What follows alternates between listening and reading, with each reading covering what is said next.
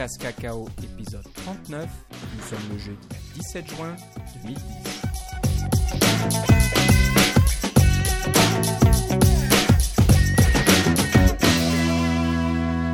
Bonjour et bienvenue dans ce nouvel épisode de CocoCast Cacao. Euh, à l'autre bout du fil de retour de la Californie, euh, Philippe Casgrain est avec moi aujourd'hui. Comment ça va Philippe? Ah, ça va bien. Je suis fatigué, mais ça va bien. Ça va bien, donc tu as survécu à cette euh, semaine de folie à San Francisco. J'ai cru comprendre qu'il y avait beaucoup, beaucoup, beaucoup de monde à la conférence des développeurs. C'était assez hallucinant, oui. Il y La avait... queue, voilà, beaucoup, de développeurs qui se plaignaient de faire la queue tout le temps. hein. Que ça soit pour les sessions ou pour les activités euh, le soir ou euh, pour la keynote, il fallait, fallait un peu se battre. Ben, la, la keynote, ça fait longtemps qu'on fait la queue, là. C'est pas, c'est pas nouveau, là. Il y a du monde qui... C'était le lundi matin, et puis il y avait du monde qui a commencé à faire la queue le dimanche soir à 8 heures, là. Alors, euh, ça, c'est... Des, des, des, des durs à cuire comme ça, il y en a, il y en a chaque année. Ça, c'est pas nouveau. Euh, ce qui est un peu plus nouveau pour moi, parce que ça faisait 4 ans que j'étais pas allé, euh, 3 ans, pardon, j'étais pas allé, c'est de, de faire la queue entre les sessions pour pouvoir changer de, de salle. Parce que, bon, on, s'entend qu'il y a euh, 5 ou 6 présentations simultanées dans différentes salles de différentes grandeurs. Euh, le Moscone Center, c'est très grand. Alors, il faut marcher d'une salle à l'autre, puis on marche, euh, bon, euh, c'est pas des kilomètres, mais on marche plusieurs centaines de mètres quand même. là. Et puis, on se rend compte que quand on change de salle, il faut faire la queue pour entrer dans la nouvelle salle parce qu'il y a des gens qui attendent pour entrer. Alors, un des, un des trucs, c'est de d'aller dans la session d'avant qui nous intéresse pas tant que ça, mais qui on va peut-être apprendre des trucs différents pour pouvoir se trouver une bonne place pour la nouvelle la session qui nous intéresse vraiment. Alors, il y avait des gens qui faisaient ça. ça. C'était bon, un peu de squat là, si on veut. Euh, mais finalement, on, faisait la queue, on entrait, mais on avait toujours de la place. Il n'y avait jamais vraiment de problème. Euh, Seulement certaines très grosses sessions qui étaient euh, uniques, là, par exemple les fameux State of the Union qu'on avait en après-midi, où il y a comme une session pour présenter pour tout le monde. Ben là, il y avait des, des di- différentes salles. On ne voyait pas toujours en direct, on voyait peut-être en. Ben, c'était toujours en direct, mais on voyait des fois en- simplement sur un écran dans une, dans une autre salle, là, au lieu de voir directement le présentateur sur, sur la scène. Euh, C'était mais- pas dans la grande salle où euh, Steve Jobs a fait la keynote? Euh, oui, mais c'était pas assez grand. Pas assez grand? Non. Ah. Non, non, il y avait, Il y a il y combien de places là-dedans?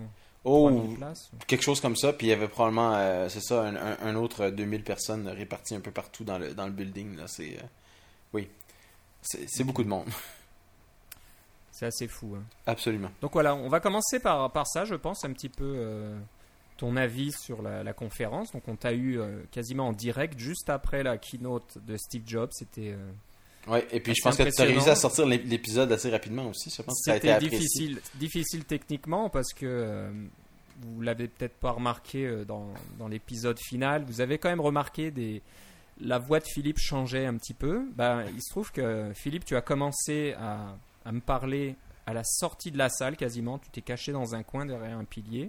Et ça. marchait très bien. Et il y a un agent de sécurité qui t'a dit non, non, désolé, on ferme l'étage, il faut partir. Ouais. Et à partir de là, pu ré- t'as pas réussi à retrouver une connexion euh, sans fil. Il a fallu que tu retournes à l'hôtel pour m'appeler. Pour avoir un Même à l'hôtel, ça a coupé euh, deux trois fois, je crois. Ouais, c'est ça. Donc il a fallu que je saucissonne le- l'épisode pour que je puisse avoir euh, toute l'interview. Mais bon, ça, ça a marché. On a eu quand même tout, euh, tout ce que Oui. tu voulais dire au final. Mais c'est vrai que ça a été du sport. Et puis tu as réussi à sortir dans un temps record, c'était vraiment bien. Pour Ouais, avoir vraiment les impressions à chaud, fait que c'était parfait. On, est- on a joué au petit journaliste. c'est ça, pour une fois. On avait un envoyé spécial.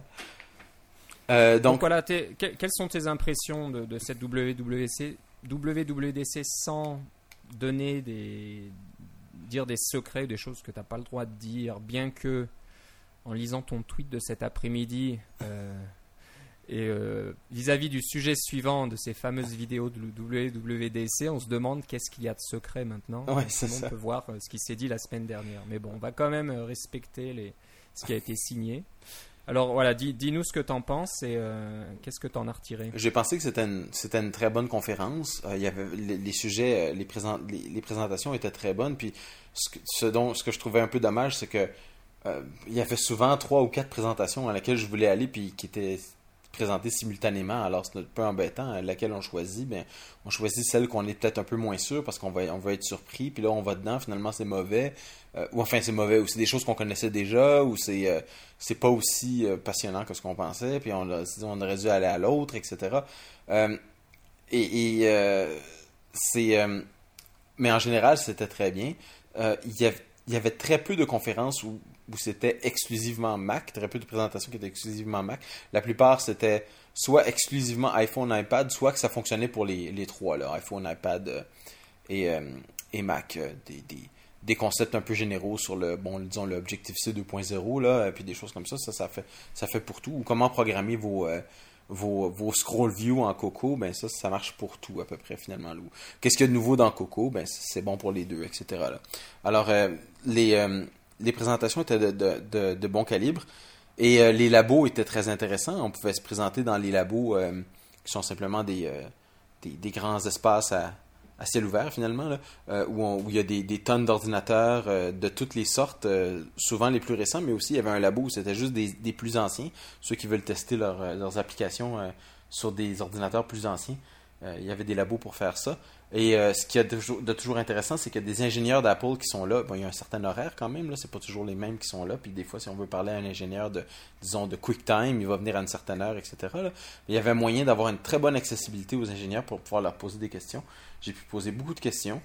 Mes questions principales sont malheureusement restées sans réponse, mais euh, ça, c'est euh, ça, j'ai été un peu surpris, mais euh, disons qu'en général, l'accès était très bon. Les, les, développeurs sont très contents de nous parler, puis de, de répondre à nos questions. J'ai même pu voir un peu du code source de macOS 10 pour essayer de trouver euh, quel était le- mon problème, mais euh, ça n'a pas répondu à mes questions, malheureusement.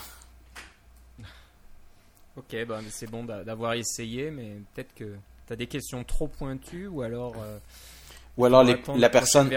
C'est ça. Ou alors la personne qui savait exactement quel était mon problème n'était pas là. Bon, il y a quand même beaucoup d'ingénieurs chez Apple, là, et ils n'étaient pas tous à la WWDC, mais il y en avait beaucoup. Là. Alors, euh, c'était... Cette partie-là était vraiment... Un... C'était un bon accès, c'était vraiment intéressant. Alors que, que la part de, de, de macOS était moins grande cette année, ça n'a pas été vraiment un gros problème. Il y avait quand même des choses et comme tu disais, des ingénieurs disponibles pour répondre à- aux questions. C'est ça, c'est ça. Alors, la partie. Mac était vraiment visible dans les labos. Alors, c'était plus du... euh, euh, on, on se présentait en personne pour poser des questions plutôt que de dire on va se faire présenter quelque chose sur ce qu'il y a de nouveau sur le Mac. Là. Alors, pas un seul mot sur, euh, sur- Pas une seule session spécifiquement sur macOS 10.6 euh, et pas aucun mot sur la prochaine version de macOS 10 parce que, bon, c'est pas un gros secret, là. Il y a une nouvelle version de macOS 10 qui s'en vient. Voyons, tu sais, c'est Ouais. pas... euh, Bah oui. c'est pas une grosse surprise là je, je peux je, je peux pas je vous dis ça comme ça là je vous révèle rien c'est nouveau comme comme il y a une nouvelle version de de, de iPhone OS qui s'en vient euh, après la 4 il va en avoir une autre Euh, c'est normal ils travaillent dessus alors euh, mais ils pouvaient pas ils en, ont pas parlé cette fois-ci hein. pas rien sur les nouveaux euh, les nouvelles caractéristiques Puis, remarquez on est quand même dans- déjà rendu à la sixième version de macOS 10 là. alors euh, à un moment donné il faut qu'il c'est un système d'exploitation qui est beaucoup plus, disons, arrivé à maturité que, que Ouais, le iOS Je suis d'accord 4. Oui, c'est vrai. Je suis d'accord avec toi. Moi, c'est très bien comme ça, qui fixe les, corrige les, les petits bugs de temps en temps, mais on n'a pas vraiment envie de tout changer juste pour avoir des, je sais pas, des nouvelles couleurs de fenêtres ou des trucs comme ça. Oui, c'est ça. ouais. Une nouvelle interface graphique, ça etc. On veut que ça fonctionne et que ça soit solide et que ça plante le moins, le moins souvent. Donc, Ouais. euh, pas de Windows 7 pour nous, s'il vous plaît. J'ai été un petit peu déçu que. J'en ai parlé là, qu'à la keynote, ils ont juste parlé de, de iPhone, etc. Mais c'est c'est pas vraiment surprenant. Je m'ennuie qu'il n'y ait pas de Mac Pro. Mais on a été surpris cette semaine. Il y a un nouveau Mac Mini euh, hein, qui est sorti, là, qui, est, qui est très joli. euh, qui est un petit peu plus cher que l'ancien, mais il est, il est plus beau, il fait plus de choses, il y a plus de mémoire, il y a plus de disque dur et il est un peu plus rapide. Alors bon, dans un sens, euh, on n'a pas perdu grand-chose, puis on en a, on en a gagné pas mal. là. Alors, euh, j'ai été surpris d'avoir un nouveau Mac Mini, par exemple, parce que le Mac Mini a été quand même euh, arrangé. euh, il y a eu une révision l'automne dernier, je sais, j'en ai acheté un. Ouais. Mais bon, le, maintenant, le Mac Mini est à niveau avec une carte graphique tout à fait décente et puis un processeur encore plus rapide. bon, Oui. il faut vraiment qu'il change quelque chose pour le Mac Pro. Là. Je, je m'attends à ce que ça, ça arrive peut-être d'ici la fin de l'été. Hein, un nouveau Mac Pro. Ouais, certainement. Si, ouais, si ça fait longtemps que rien n'a bougé, ça, ça devrait Ouais. arriver. Ouais, il est pas mal ce Mac Mini. Ouais. Ma- malheureusement, il est un peu cher. Alors, on se dit qu'avec sa prise HDMI, c'est euh, une Apple TV parfaite. hein. Ouais, c'est ça. pourrait se brancher sur le- la télévision dans le salon. Mais ça coûte deux fois le prix du Apple TV. alors. Mais à ce prix-là, c'est un petit peu cher quand même, euh, à moins qu'on ait vraiment envie d'utiliser euh, son, sa télévision pour euh, surfer, faire ses emails, etc. Mais Ouais. si c'est juste pour regarder des films et, et regarder des, des podcasts vidéo, c'est un petit peu un petit peu trop. Donc je pense que l'Apple TV a encore euh, quelques beaux jours devant elle. On l'espère. Euh, mais Mais bon, on y reviendra dans un autre épisode. ça reste, voilà, ça reste un, un- un beau Mac euh, qui, qui est petit, qui prend pas de place. C'est peut-être ce, ce fameux Mac sans écran là que cette fameuse mini tour n'existera peut-être jamais parce que c'est le, le Mac mini qui va prendre sa place, bien possible. Mm. Donc, euh, bah, surtout que maintenant avec les disques externes euh, USB, euh, je crois qu'il y a- une prise FireWire sur le Mac Oui, mini. Firewire je 800. crois, hein. Donc, euh, mais euh, on n'a pas besoin d'avoir une mini tour pour mettre des disques durs à l'intérieur quand on peut ça. les mettre facilement à l'extérieur. Donc euh, voilà, c'est une belle machine. Donc euh, Apple nous surprend pas mal dernièrement là. Donc euh, euh, iOS 4 qui est disponible en Gold Master pour les développeurs euh, Ouais. enregistrés et qui va être disponible très bientôt. Alors si je comprends bien, la semaine prochaine. le 21. Ouais.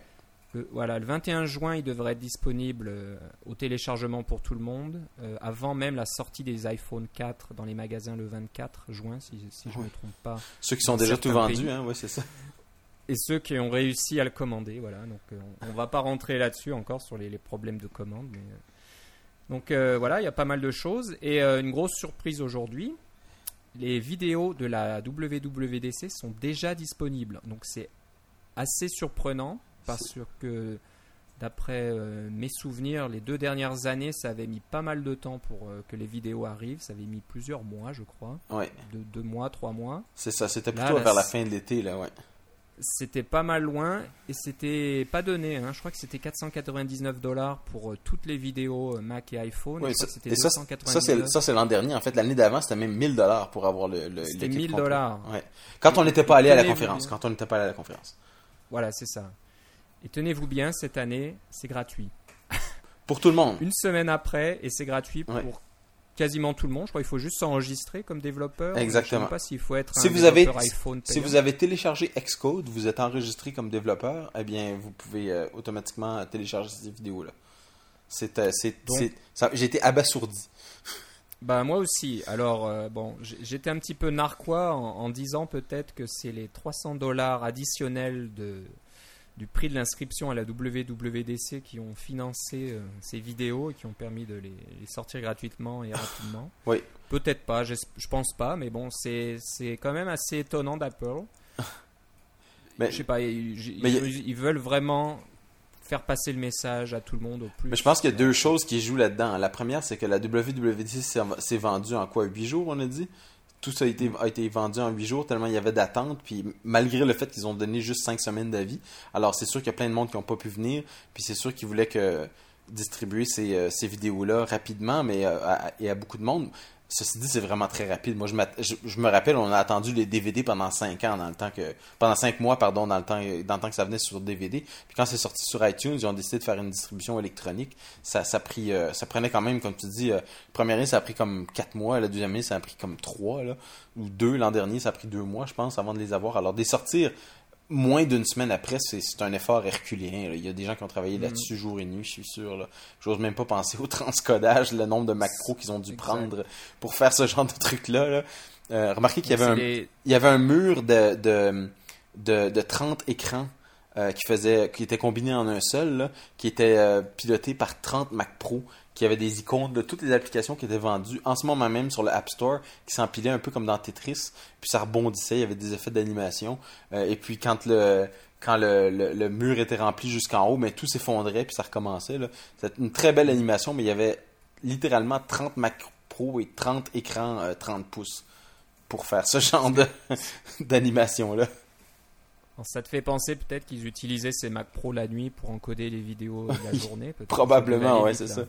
Ouais, en- quand en on a... parallèle. ouais, je pense que Apple n'a pas de problème de hardware à ce niveau-là. là.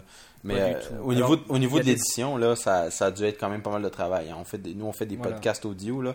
Euh, eux autres, c'est des trucs en audio et en vidéo. Là. Euh, J'en ai téléchargé quelques-uns de ces vidéos et ils sont aussi bien faits que ceux, que ceux que j'ai eu pour 2009 et 2008. Alors, Voilà, donc euh, des centaines de vidéos disponibles en haute définition ou en, ou en définition normale. Donc euh, en fonction de votre bande passante, euh, vous Ou- pouvez ou- économiser un petit peu. Mais... Ou de l'utilisation que vous voulez en faire aussi. Si vous allez les regarder sur votre iPhone, ça vaut pas la peine de télécharger les vidéos haute définition.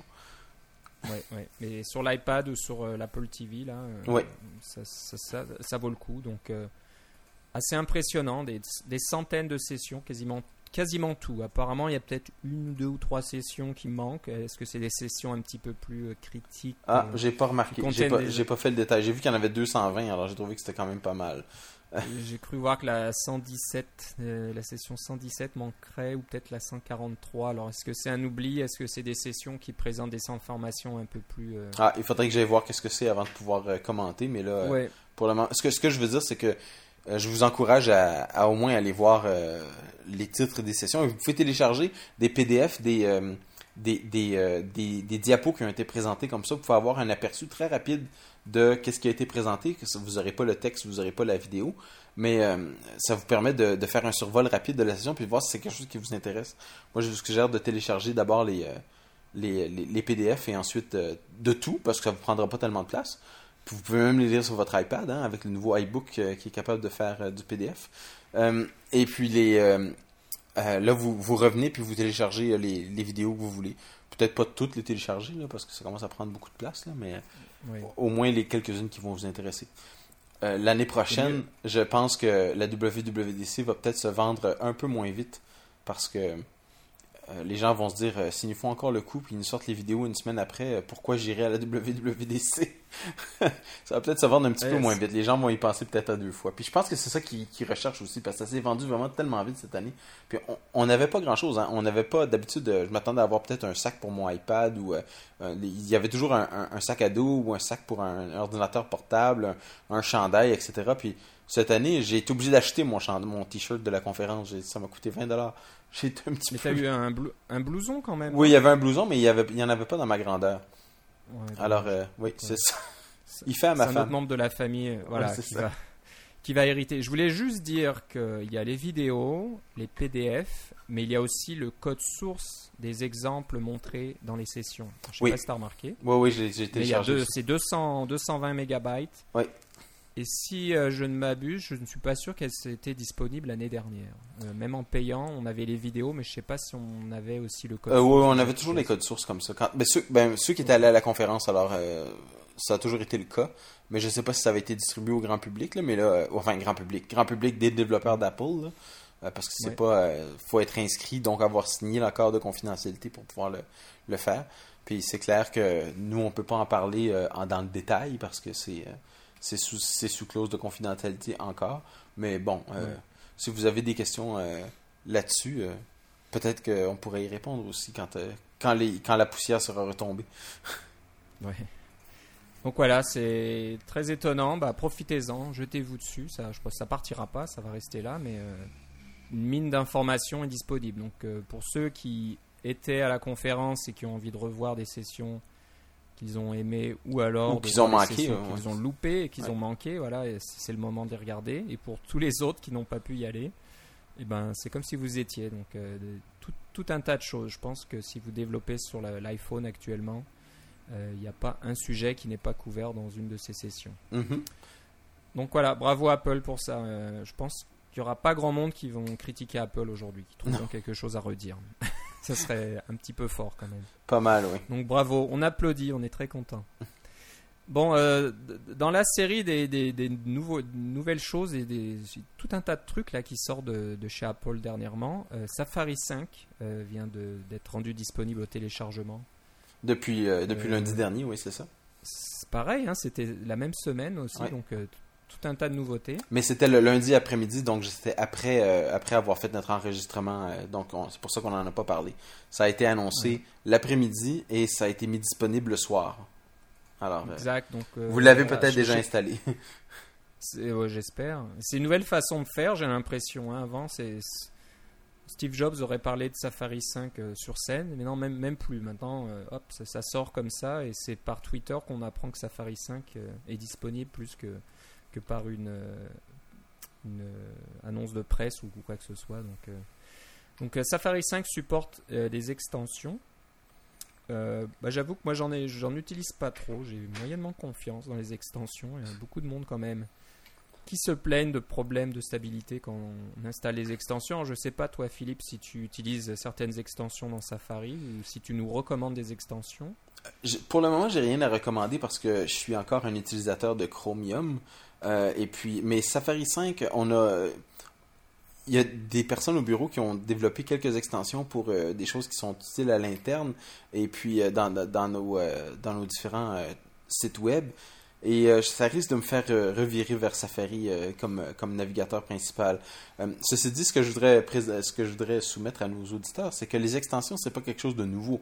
Si vous utilisez Firefox, ça fait longtemps qu'il y a des extensions dans Firefox pour augmenter les, les différentes capacité de Firefox euh, pour euh, euh, toutes sortes de raisons. Là, des, tout est programmable, tout est ouvert dans Firefox. Ceci dit, il y a des gens qui se plaignent, comme tu dis, de, stabilité dans Firefox qui sont souvent causées par les extensions. Apple a rien inventé dans les extensions, ça faisait longtemps. Il existe même des, des extensions dans Safari 4, des gens qui ont utilisé des programmes comme ClassDump pour pouvoir se, fabriquer des plugins dans, Safari. Là. Euh, mais là, maintenant, l'interface, elle est officielle. on n'a pas besoin d'utiliser ClassDump. C'est ça la, grande différence. Euh, et puis, je pense qu'encore une fois, c'est quelque chose que, Apple n'a pas inventé, mais ils l'ont quand même assez bien réussi. Euh, au niveau du, de l'API, c'est très bien fait, c'est très propre. Ça n'interfère pas avec le avec l'utilisation normale de Safari, quand une extension, vous n'en avez pas besoin, elle ne prend pas de place en mémoire, etc. Euh, il y a des, des, choses qui sont assez bien à ce niveau-là. Il y a une petite différence par rapport à Firefox, c'est que si vous voulez distribuer votre extension, vous devez aller euh, sur le site de Apple et vous enregistrer comme développeur Safari pour obtenir un certificat, euh, qui est un peu comme un certificat SSL, ou si vous êtes un développeur iPhone, c'est le même genre de certificat, pour pouvoir signer votre extension. Euh, ça, je trouve que c'est une bonne chose dans la mesure où ça reste gratuit comme ça l'est en ce moment, parce que hein, évidemment, l'iPhone, ça dure euh, un an et ça coûte 99 dollars. Euh, donc, pour, le, pour les extensions Safari, c'est gratuit. J'espère que ça va le rester. J'ai pas de raison de penser que ça ne le restera pas, mais l'avantage, c'est que ça permet, ça vous permet d'avoir une certaine confiance dans la, la, provenance des extensions. Si vous téléchargez une extension d'un site web, cette extension-là, elle a été signée par un développeur qui a lui-même été euh, signé par Apple. Donc, il y a, en quelque part, il y a une espèce de chaîne de, de confiance, si on veut, là, euh, mm-hmm. qui n'existe pas dans, dans, Firefox ou dans les autres plugins que je connais. Donc, c'est pas une, une, barrière pour les développeurs. Ça prend juste quelques minutes à, à faire et c'est bon pour. Euh, je crois que c'est bon pour un an. ça va que le certificat de création va expirer au bout d'un an. Mais bon, ça, j'ai pas, j'ai pas les détails devant moi là. Mais je pense que c'est une, une pour augmenter la, la, confiance des gens envers les extensions, c'est une bonne chose de dire que bon, cette extension-là, vous ne pouvez pas faire tourner des extensions sur votre ordinateur si elles ne sont pas signées par le développeur. Donc euh, voilà, vous pouvez avoir plus confiance. Je, trouve ça bien. C'est une bonne chose aussi. Il y a des tas de nouveautés dans Safari 5. On n'a pas besoin d'aller euh, d'aller dans le détail, là, mais euh, on avait parlé du fameux site web où, je ne sais pas si on en a parlé ou c'était à Coco Heads, là, mais à la fin du fameux site web de présentation d'HTML5 par Apple. C'est. non, je pense qu'on n'en a pas parlé. Euh, enfin, il y, a, une, il, y a, une page qui, qui vous présente toutes les choses qu'on peut faire en, avec, euh, avec le HTML5, avec Safari. Euh. puis c'est un peu rigolo parce qu'ils disent ah, c'est seulement avec Safari. Si vous y allez avec Chromium, qui a fondamentalement le même moteur de, de, de même moteur de rendu en dessous, ils disent non, installez Safari. Alors c'est pas très bon pour les standards ouverts, mais bon, c'est un faux pas de Apple qui, qui, qui va probablement être, être corrigé bientôt, là, j'espère. Bref, Safari 5, ça, ça vaut la peine d'être téléchargé. Puis euh, euh, les extensions, euh, je suis sûr qu'il va y avoir des choses très intéressantes qui vont sortir dans les prochains mois. C'est voilà, il y a déjà il y a déjà des sites hein, qui vous donnent la liste des extensions disponibles. Puis voilà, Safari c'est rapide et puis c'est hein, c'est aussi bien Chromium mais sans l'œil de Google qui vous observe. c'est pour ça que c'est l'œil de Apple qui c'est l'œil de Apple qui vous observe. L'œil d'Apple euh, nous observe. je, préfère faire ça que que Google sache euh, tout ce que je fais à longueur de journée puis me serve des publicités euh, ciblées en fonction de de mes goûts et de mes, sites favoris. Donc je reste un petit peu à distance. C'est mon opinion personnelle. Hein. Vous faites ce que vous voulez avec, mais c'est un peu ce que je pense.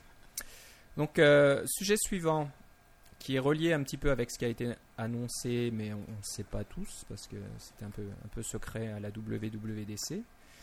Mais euh, au niveau des outils de développement, euh, il y a des choses qui bougent, il y a des nouveautés, des choses qui arrivent.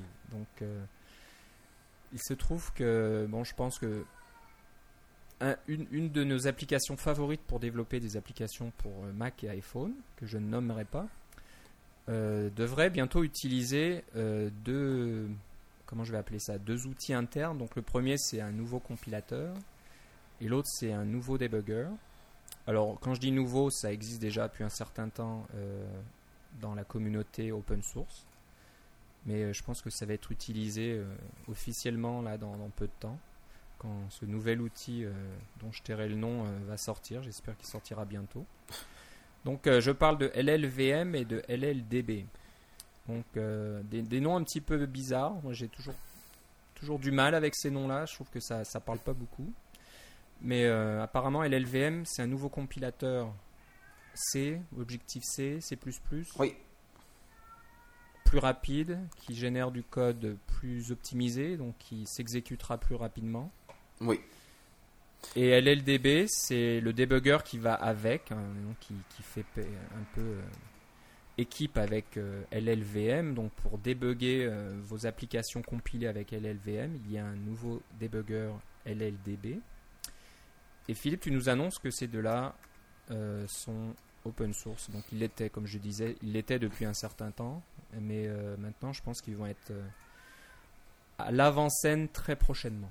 Oui. Alors, est-ce que tu, tu, en, tu, en, sais certainement plus que moi ben, D'abord, LLVM, nos auditeurs de, de, longue date qui ont suivi nos, mes Cacao Blitz au, au, mois d'octobre dernier euh, se rappelleront que peut-être que j'ai parlé de, de LLVM à ce moment-là, euh, parce que c'était l'histoire de Louis Gerberg, qui est un, un ex-développeur d'Apple, qui a euh, soumis, qui a expliqué comment, comment envoyer des ou corriger des bugs dans le compilateur LLVM.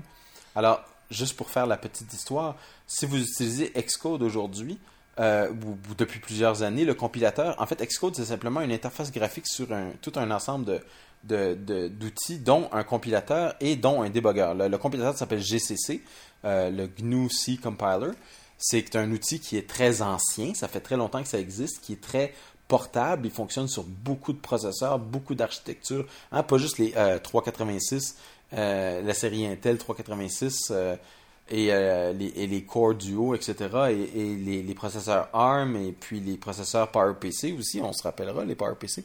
Euh, c'est un, compilateur qui marche sur à peu près n'importe quel processeur, qui compile du code pour à peu près n'importe quel processeur, euh, qui, parce qu'il y a une très longue histoire, mais ce compilateur-là est tellement vieux que c'est presque impossible de le de corriger des problèmes à l'intérieur ou de le modifier ou de l'améliorer ou de l'optimiser ou de faire en sorte qu'il génère du code, disons, meilleur. Euh, fonctionne bien pour le... Euh, GCC a d'abord été développé sur des processeurs 386, donc euh, il fonctionne bien pour générer du code assembleur Intel, mais dès qu'on passe à d'autres processeurs, c'est du code qui est très très sous-optimal particulièrement sur les PowerPC, c'était assez euh, atroce, surtout quand on comparait à Code Warrior dans le temps, ça faisait une grosse différence.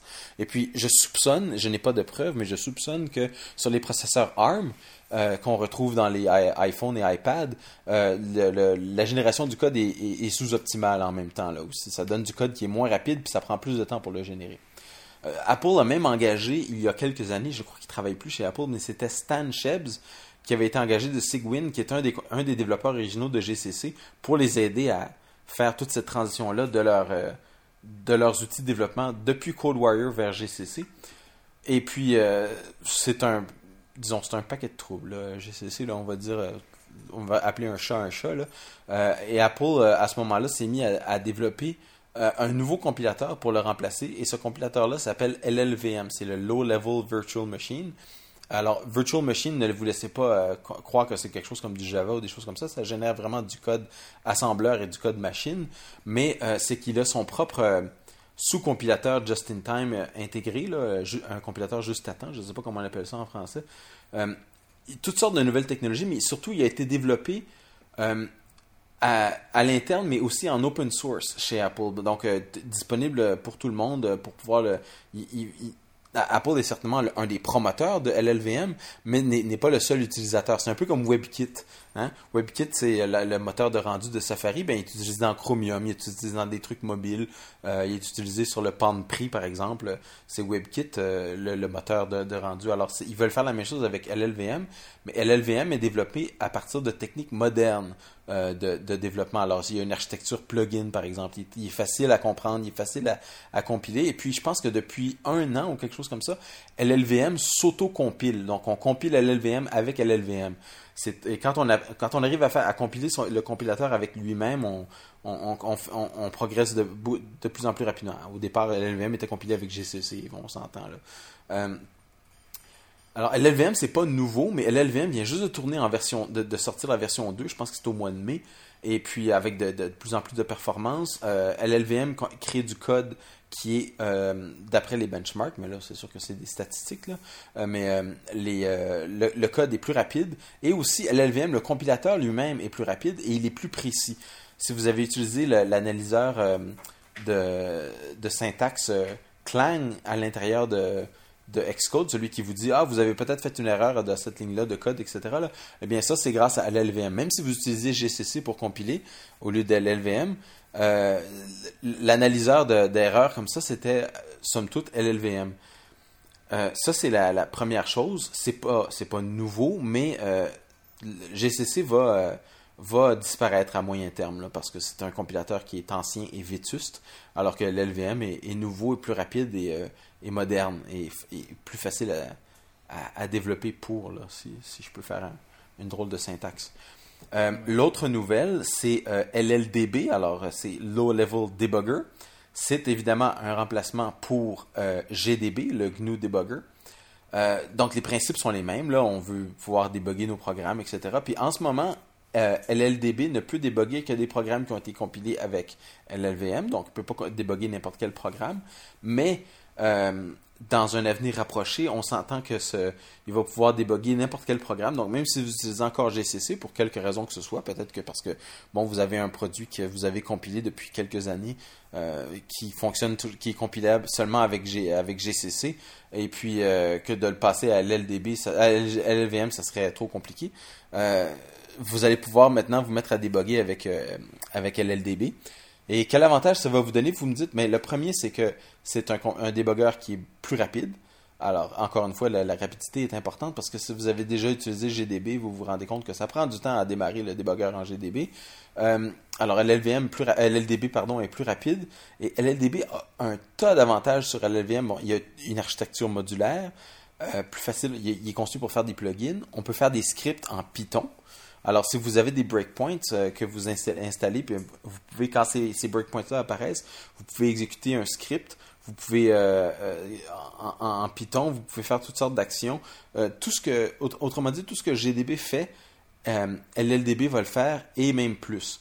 Il y a un autre détail pour moi.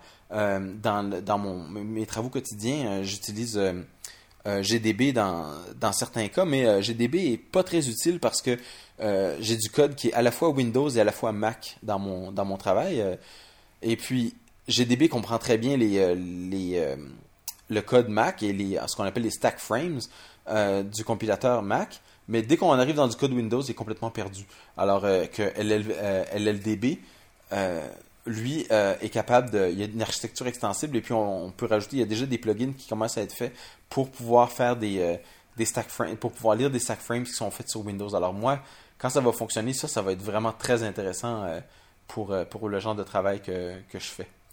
Euh, l'avenir au niveau du débogage est vraiment chez LLDB et puis comme c'est en code source libre, eh bien on peut vous en parler.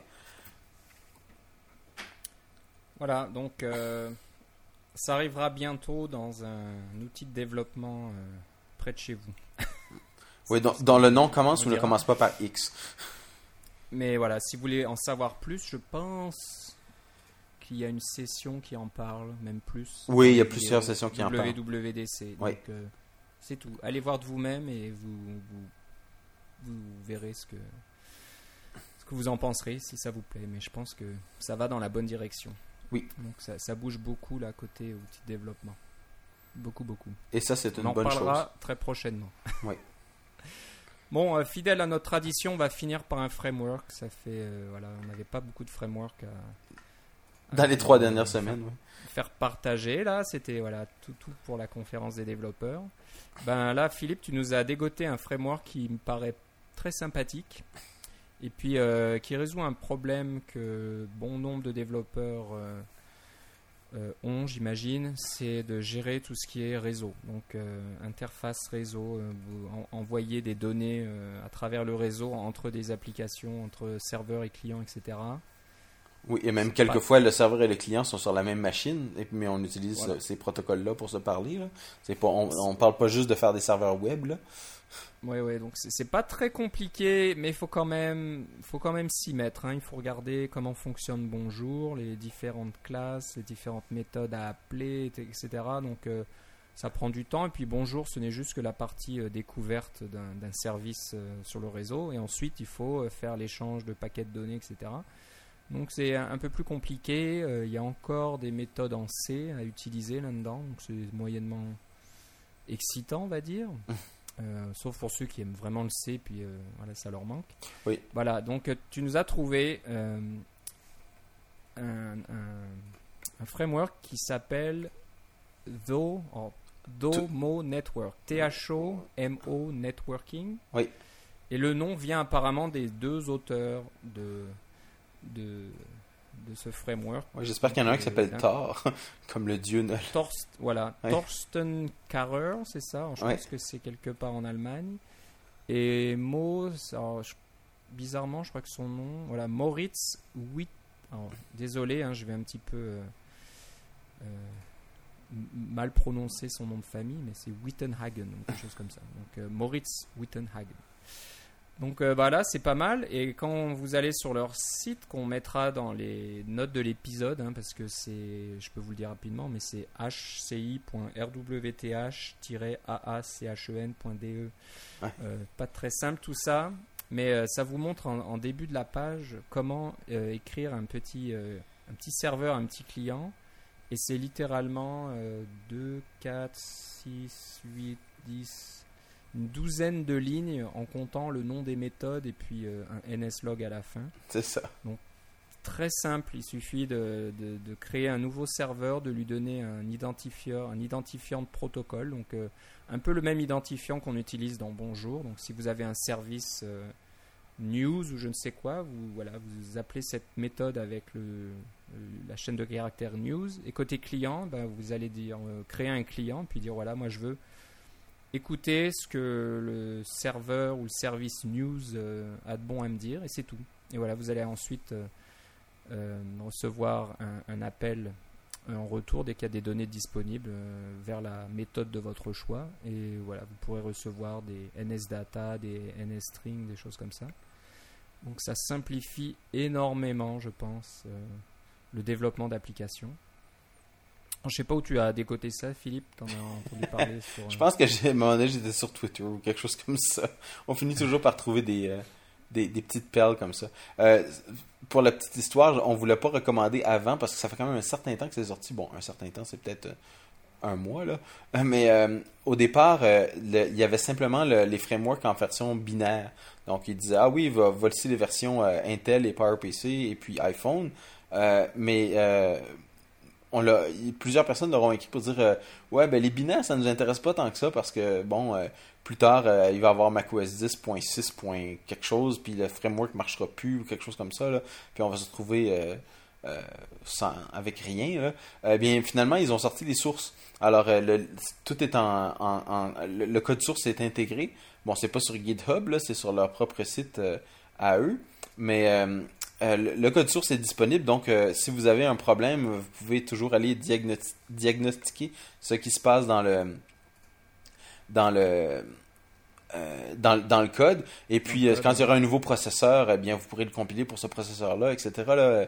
Donc, c'est bon, euh, c'est bon pour euh, l'avenir. La licence, ça ressemble à une licence BSD, mais c'est pas très clair. C'est définitivement pas une licence GPL. Donc, euh, c'est tout à fait dans, dans nos cordes. Alors, comme euh, il y, a, y a une bonne documentation, comme tu dis, il y a des bons exemples, euh, il y a des frameworks précompilés, mais il y a le code source aussi. Comment, comment ne pas vous le recommander C'était j'ai été, été agréablement surpris par la, réponse des, développeurs. Il y en a qui auraient pu dire Ah non, nous on veut pas mettre de code source libre ou des choses comme ça, là. mais non, là ça, ça a été fait, puis c'est, euh, c'est, vraiment bien. Un, un, des exemples, c'est que si votre programme fonctionne avec du garbage collection, le, le, framework précompilé ne fonctionne pas avec ça, puis en fait leur, code source n'est pas compatible encore avec ça, mais si vous vous y connaissez moindrement, je pense que ce ne serait pas une grosse modification que de faire la modification pour que ça fonctionne dans un environnement avec euh, Garbage Collection avec euh, sur, votre Mac euh, dans, votre produit. Donc, c'est un exemple de pourquoi on veut avoir le, le, code source disponible. Juste un, autre, une autre information, c'est que pour, ça, c'est pour faire des, interfaces réseau euh, de base. Là, hein, on parle de, de, socket, etc., pour pouvoir se, se passer l'information d'un port à l'autre qui peuvent être sur la même machine ou sur des machines différentes ou parler à des services web, etc. Là, parce que, bon, parler à des services web, c'est juste de se parler sur des sockets sur le port 80. Là, c'est pas, pas sorcier. Euh, sur le Mac, il y a une solution qui existe depuis très longtemps, qui en fait qui date de Next et qui s'appelle les Distributed Objects. Alors ça, c'est des... ou DO, là. Euh, ça, c'est quand vous, vous, avez un objet qui existe dans un endroit euh, sur votre machine et puis un autre endroit sur une autre machine. Ça peut être la même, ça peut être ailleurs sur le réseau, etc.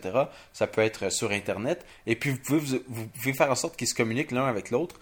C'est une, une c'est un, un, API qui est très ancien et ça, ça se voit dans l'API, mais c'est du Objective-C c'est relativement simple pour faire des trucs de base. Mais le gros désavantage, c'est que c'est seulement des objets en Objective-C qui peuvent se parler. Donc, euh, oubliez euh, parler avec Google App Engine ou des choses comme ça, là, ça ne marchera pas. Euh, ou parler avec un service en, Ruby là, ou quelque chose comme ça, ça ne fonctionnera pas. mais c'était une solution qui existait déjà. Ça, à mon avis, ça amène le, le, le, réseautage, si on veut, là, ce, genre de communication réseau par des sockets, à peu près au même niveau que les distributed objects, mais vous n'êtes pas obligé d'utiliser euh, des, de, parler toujours d'un Mac à un autre. Vous pouvez parler d'un Mac à un PC ou etc. Là. Euh, ça, rend tout ça transparent. Alors, euh, ça valait la peine d'être souligné, je pense. Ouais. Donc voilà, bravo à, à Thorsten et Moritz d'avoir donc partagé le code source et puis voilà, jetez un coup d'œil, comme d'habitude, hein, c'est à, utiliser avec à vos risques et périls. Mais c'est toujours bon de regarder, de, l'essayer, voir si ça marche pour euh, votre application, pour votre problème. Et, surtout ne pas réinventer la roue, c'est toujours ça qui est embêtant. Voilà, parce que voilà, on n'a pas envie de, passer des, journées, des journées à, reprogrammer euh, des choses de base comme ça qui devraient déjà être tout fait. Exactement. Donc euh, voilà, on voulait finir notre épisode aujourd'hui là-dessus, sur un framework, donc profitez-en. Euh, si vous avez des suggestions, des questions, bah, n'hésitez pas à nous écrire à cacaocast.gmail.com. Si euh, vous voulez savoir ce qu'on fait, vous pouvez euh, me suivre Philippe Guitare, G-U-I-T-A-R-D tout attaché. aussi Cocoa Minded, c'est le, compte Twitter de notre site Cocoa Minded où vous pouvez trouver ce podcast en parallèle avec cococast.com. comme je l'ai déjà dit dans, les, émissions précédentes, euh, on continue à être actif sur cococast.com. Au moins, euh, au moins il y a nous là-dessus. on, le fait, on fait vivre, euh, vivoter un petit peu le, service là-bas. Mais voilà, n'hésitez pas à, nous écrire, à laisser des commentaires sur le blog, ça nous fait toujours très plaisir. Et puis voilà, si vous avez des questions, je sais que pour une, prochaine épisode, on a eu un, un auditeur qui voulait qu'on discute un peu de tests unitaires en, Objective-C. On en a parlé, je pense, dans le passé. Euh, dans, mais on n'avait pas dédié un épisode complet, là, ouais, c'est ça. On n'a pas dédié, mais je pense qu'on en a parlé un petit peu dans un épisode euh, assez ancien. Regardez un petit peu dans, dans l'archive des épisodes, vous devrez trouver quelque chose. Mais euh, voilà, on essaiera d'en parler un petit peu plus. Et je pense aussi qu'il doit y avoir encore des vidéos de la WWDC qui parlent aussi de comment tester vos applications, tests unitaires, et peut-être que hein, certains, certains outils de développement ont des choses un petit peu euh, nouvelles pour euh, vous aider à tester vos applications. Euh, Philippe, pour te suivre sur Internet, où doit-on aller? Ah, Le plus simple, ça va être d'aller sur Twitter avec Philippe C, L-I-P-P-E-C. Et puis, juste pour dire ce que tu disais sur les, sur les tests unitaires, on en avait parlé dans l'épisode numéro 21 qui était publié le 6 novembre 2009. Voilà, t'es es vraiment très fort. Non, j'ai juste une page devant moi qui a toutes les, qui a toutes les notes. Ça va vite. hein. oui, Ouais, ouais. c'est ça. Tu l'as fait défiler, moi je suis pas aussi rapide. Voilà, donc tu disais l'épisode Euh, 21. 20 21. Oui. Alors, je descends. Voilà, donc euh, retrouvez l'épisode 21, on en avait parlé. On avait parlé de, de, de petites choses, de deux, deux façons de faire des tests unitaires. Mais, mais, on- ça, on ça en vaudrait la peine d'en parler un peu plus, oui, c'est ça. Je sais pas comment On va être notre été. Hein? On- Est-ce qu'on annonce à nos auditeurs que c'est l'été puis que c'est les vacances? Ben, ça va être l'été, mais je pense qu'on va encore pouvoir enregistrer au moins un nouvel épisode. C'est vrai que moi je vais être indisponible pendant quasiment 4 semaines, donc il y aura une période où il y aura peut-être pas grand chose. À moins que Philippe, si tu es par là, tu enregistres tout seul et puis euh, tu, tu- tu puisses parler. Mais bon, euh, je pense que tout le monde sera en vacances, donc ça sera pas bien grave. Oui, c'est Et ça. vu la, la masse et la quantité là, de vidéos et puis d'informations disponibles, Vous en avez pour jusqu'au mois de septembre. à regarder, voilà, ou à écouter, ou à vous occuper. Il y a un tas de choses à apprendre, donc je me fais pas trop de soucis. Mais voilà, on fera, on fera encore un, un épisode avant de partir euh, en congé, puis on verra, on vous retrouvera euh, mois d'août, euh, mois de septembre. C'est pas encore, encore bien défini, on verra bien. Oui, puis euh, moins qu'il y ait des, des nouvelles, hein, on sait jamais. Apple, ne- Apple ne s'arrête jamais, il sort toujours des choses. Donc s'il y a quelque chose. c'est parce que moi, ce que je veux éviter, c'est que nos auditeurs disent Tiens, ils ont fait trois épisodes en trois semaines, est-ce qu'ils vont continuer à ce rythme-là? La réponse, c'est probablement bien, pas. C'est- pas évident. J'aimerais bien, mais ça prend pas mal de temps.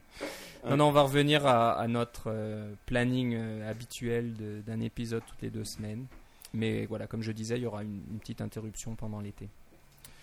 Moi, je te remercie, Philippe, Et moi aussi, et on se reparle euh, une prochaine fois. Certainement.